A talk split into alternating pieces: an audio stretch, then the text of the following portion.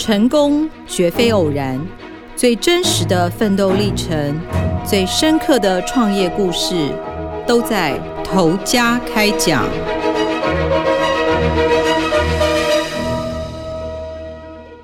各位听众朋友，大家好，欢迎收听由静好听与静周刊共同制作播出的节目《头家开讲》，我是静周刊财经人物组记者邱婉仁。台湾人非常喜欢拜拜。不管是那个香火鼎盛的传统大庙，还是我们在乡村呐，你在田边随处都可以看到那种小型庙宇，像是呃五营兵将庙、万应公庙，或是那种石头公庙，非常多的庙。不知道大家会不会很好奇，这些庙到底是从哪里来的？然后也是由谁来打造的呢？我们今天要讲的这个头家开讲的这位陶给，其实就是专门在盖庙的一个老板，他姓林，叫做林富准。林富准其实今年已经八十二岁了，他这个工厂位在屏东的南州。那南州这是在哪里呢？南州其实已经快要接近垦丁了。他蛮有趣的，他用的方式很特别，就是一条龙的盖庙法。那到底什么是一条龙？讲盖庙可能大家不太理解。那我打个比方，就很像我们身上穿的衣服，其实可能都是工厂大量生产制造的。那衣服在制作的过程呢，一开始就是要打板，要裁切布料，然后会有一些车缝的过程啊，车拉链、定纽扣，最后再包装出货。那其实换到这家公司，就是林富准所成立的公司，叫传说一品，它就是这样的一个方式去盖庙。他成立的这个传说一品呢，是由他开始，他去做雕刻设计模具之后呢，后续再交给工人将水泥啊灌到这个模具里面，等待这个模具成型冷却，再脱模之后，再进行一些后续的一些焊接、水电啊，或者是刻字彩绘这样的工作。那透过这种一条龙的方式，传统盖一个庙可能要三年、五年，甚至十年以上哦，耗费的金额要上千万。他就用这样的方式把这个盖庙这个工程啊，进化成一条龙的水泥预铸品的产线。就是你可以在这个庙盖好之前，你就先看到它的样式。假设你今天想要去他们工厂买一个庙，你可以走进去，你就看到很多造型的庙啊，像土地公庙啊、神像啊、金炉啊、石狮啊，甚至是宗祠，你都可以刻制化生产。看你想要什么颜色啊，你要什么样的花样都可以。那像在台湾比较有名的集团，像台塑跟 Nice 集团啊，其实都是这个林富准的客户。他的生意就是包办这个阴阳两界，是一个很有趣的公司。去年这个小小的工厂营收还有一点二亿，卖出了五百多座的庙宇，平均每天都在出货。那根据林富准跟我们透露的，就是说最快其实他们平均两天就可以盖好一间小庙。那所谓的小庙，可能就是那种。最小只有一百二十公分高，就是人可能走不进去。我们常常会在乡间看到，可能一个田的四周啊，四个角落东南西北都会有的这种小型的庙宇，或石头宫的这种庙宇、万应宫庙宇。那另外呢，最大的可以做到二十平，像土地公庙这样子。他最近就非常的忙，为什么生意非常好呢？因为从那个二零一八年中美贸易战开始，我们知道就陆陆续续有很多的台商。开始回流，回到台湾建厂。那有的是去东南亚，可能是越南啊、柬埔寨啊、缅甸这些地方建厂。但是很大一部分的台商是选择回流，回到台湾建厂。那今年其实从年初开始就有武汉肺炎的因素，加速了更多原本在大陆建厂的台商回到台湾。那我们前面刚刚有讲到，台湾人非常喜欢拜拜。那林副准就有讲到，不止一般人爱拜拜，开工厂的人他们尤其喜欢拜拜。那以我自己自身去采访的经历，像我们可能跑了北中南很多地方的工厂，真的是几乎每一个厂区里面都会有一个小型的土地公庙啊。那个老板可能盖这个小庙，就是要祈求这个厂区风调雨顺啊，大家可以发大财啊，赚钱啊。林副准盖的庙其实也不只有卖给台湾啦，我们刚刚讲他最大的庙可能二十平、十二平。后来还卖到泰国、马来西亚，还曾经卖到这个南沙的太平岛上。那林副准就讲，南沙太平岛这个生意，就是在二零一六年，呃，因为那个时候就是南沙有一些南海争议的问题嘛。那后来台湾就为了宣示主权，其实就在太平岛上建设这个机场跟码头。那负责从台湾过去建设这个机场跟码头的包商啊，就找到林副准去跟他买一个观音庙。因为原本在当地那边就有一个很小型的观音庙，可是因为已经年久失修啊，比较破旧一点。那这个包商呢，很顺利的把这个机场跟码头完成之后，就为了要回馈地方，他又跟林富准买了一个十二平的观音庙。原本的小庙也没有拆掉，这个新的庙就是搭船过去，搭了快两个礼拜才到太平岛上，然后就把它盖在这个小的庙上面，叫做庙中庙，其实只有十二平。但是他讲这个事情的时候，我们就觉得蛮好奇，因为我们可以想象，不管是你只有一百二十公分的小庙，或者是二十平的那种很大的庙宇。你要送到台湾其他地方，从屏东送，譬如说送到台中啊，送到台东，我们就会觉得已经非常的远了。那你到底是怎么把这个庙送到海外去的？不管是马来西亚还是太平岛，我们都觉得很不可思议。那林富准呢？他就跟我们讲说，其实他的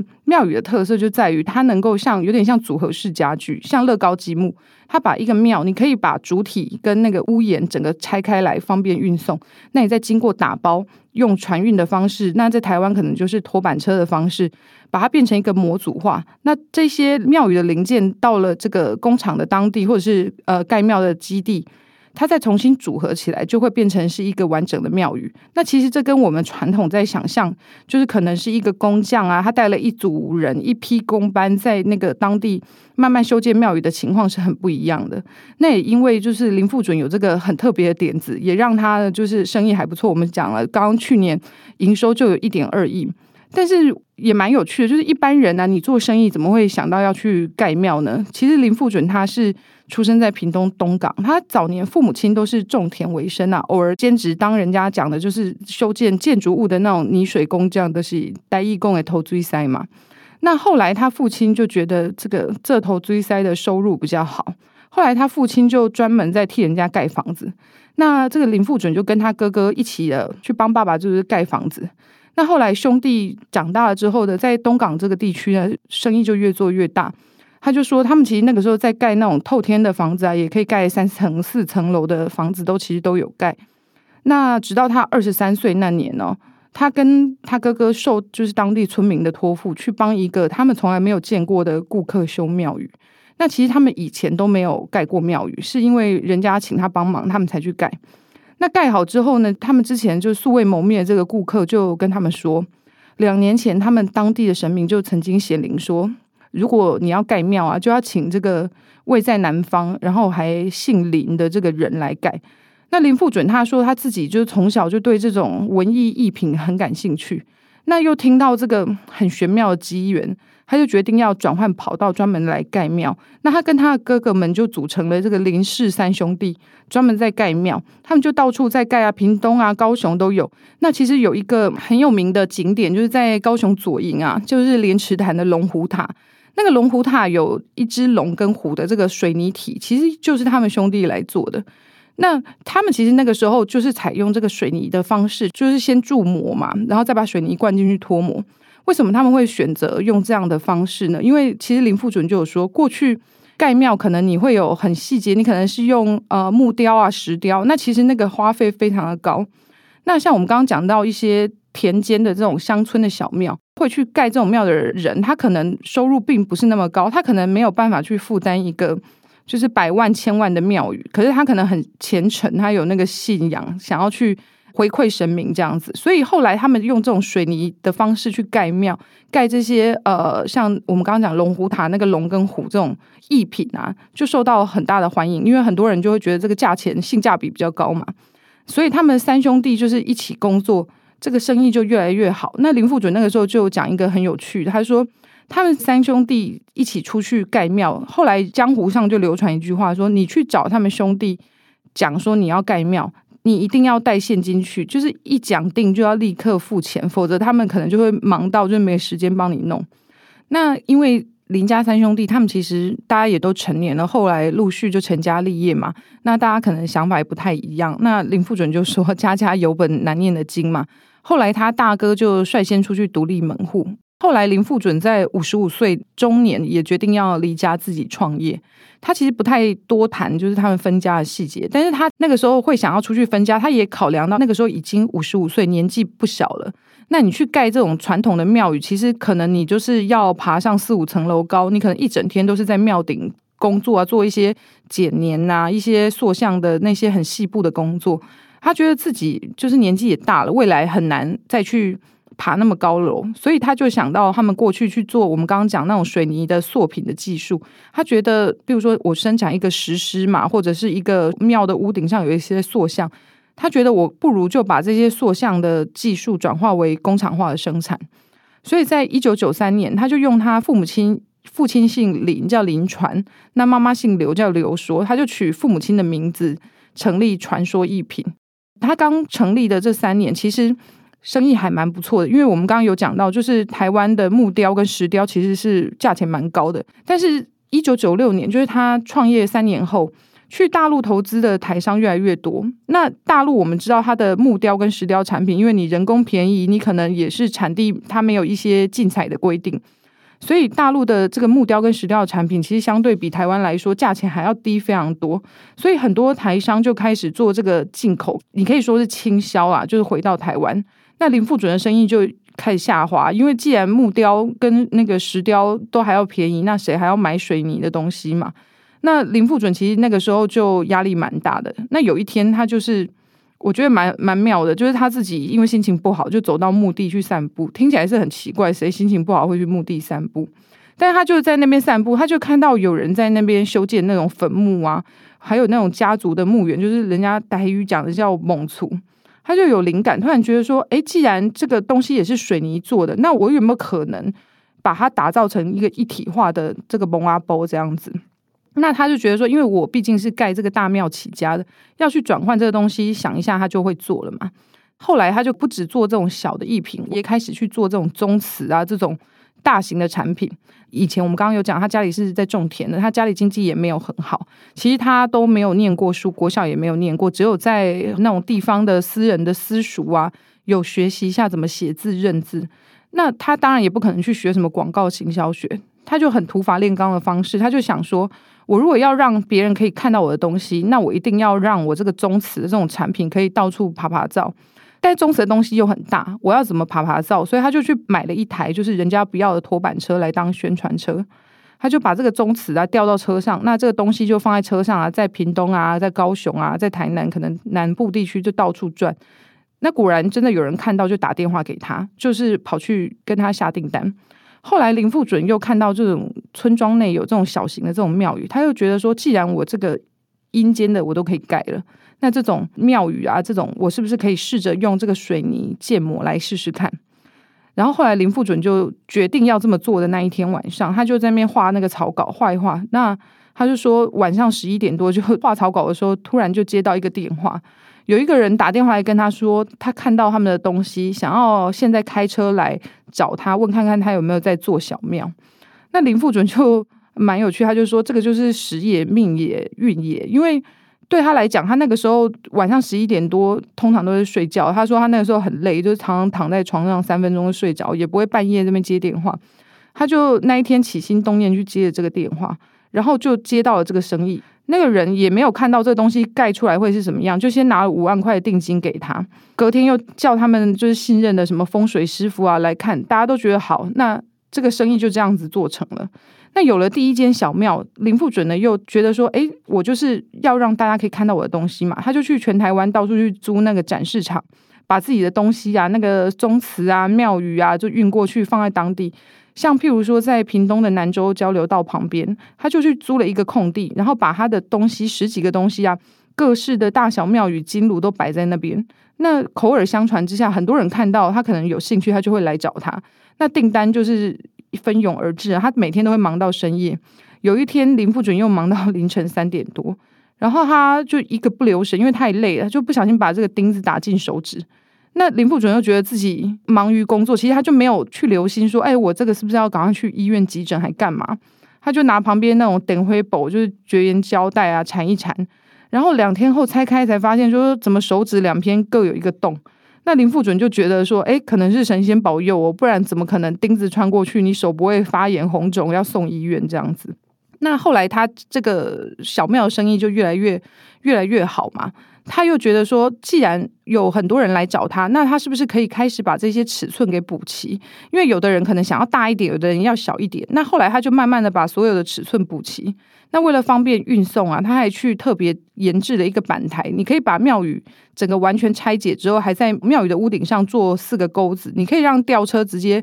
吊上去，就可以送出去，送出国外，送到船上去。那他这样子的生意。就是靠着林富准在传统的这个生产端把关，可是我们刚刚有讲，因为他的生意的手法，就是你在整个工厂里面看到的所有的模具，都是林富准自己去亲自生产打造的嘛。那我们也知道他年纪也大了。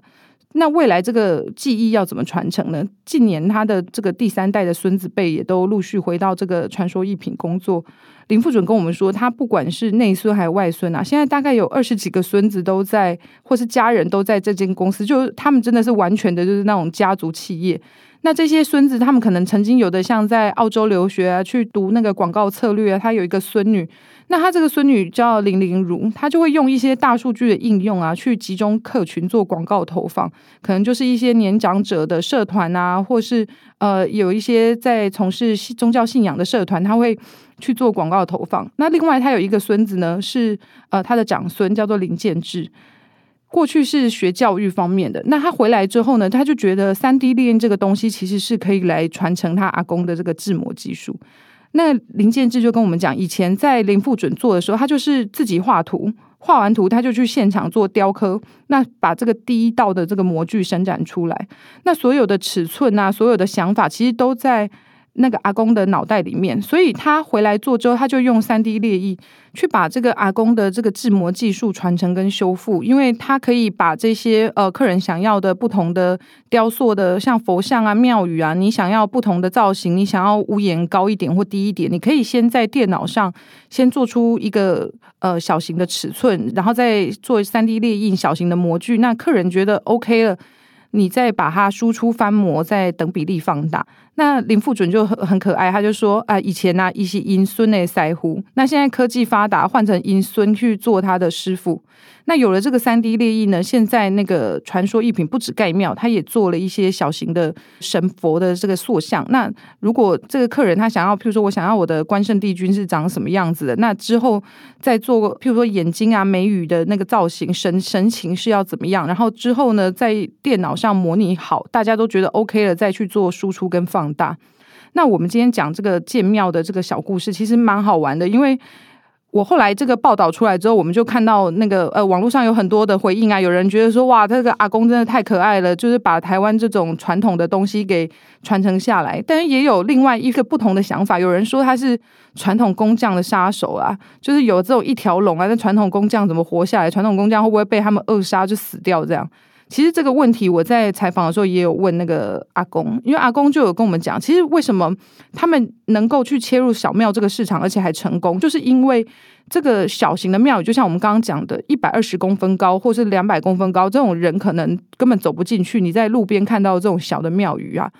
传统工匠不太愿意做，因为它利润非常的低，因为最小的庙一座是五万五，那你觉得这个利润空间能够两万吗？三万吗？其实不太可能。但是传统的庙宇，它可能要盖三年、五年、十年以上。那其实盖一个这样大型的庙宇，后来我问了一些家里的长辈，这种传统的庙宇这样子一盖下去，它可能历时三年、五年，那它的耗费可能就要上千万。那对于这些工匠来说，他其实盖一个大的庙宇啊，可能就是收入就是百万以上了。所以其实这种小庙。利润很低，所以盖大庙师傅没有兴趣，所以有的人去批评说，啊，他们是不是传统工匠杀手？我觉得这个切题是有点问题的啦，因为他可能不太了解，就是说，其实这种小庙是大庙师傅是完全没有兴趣的。那另外一个很有趣的，就是我们在采访的时候就很好奇啊，因为像林副主任在做这种神佛的工作啊，你看你土地公庙、观音庙也盖，那你也盖这种宗祠啊，这种阴宅的这种东西，那会不会遇到一些比较玄妙的故事？那林副主任的孙女就是林玲如，她就跟我们分享了一个很有趣的故事。因为他们的工厂里面大部分的庙都是半成品嘛，可能就是有一个水泥的粗胚的造型。那很多人亲自来挑选这个庙的时候，就会带这个杯跟金纸到现场直接问，可能神明有跟他一起来想要挑这个庙。那他们就曾经有一次有一个先生要来买这个土地公庙，那他就在这个工厂里面就一边逛一边卜卜，一边逛一边卜卜。那他们虽然觉得很神奇，但也就跟着这个人一起在那边卜卜。后来这个人看中了一个庙，就是完全只有水泥粗胚，它完全没有上色，没有造型。那那个人就在现场卜卜，连续卜了十一个圣杯，就是神明就是选定我就是要这一间。他们当下其实，在现场看到这个神机都非常讶异。他说他还想说这个杯是不是有什么问题？为什么可以这样子？但是这个就是不同的宗教信仰有一些很有趣的小故事啦。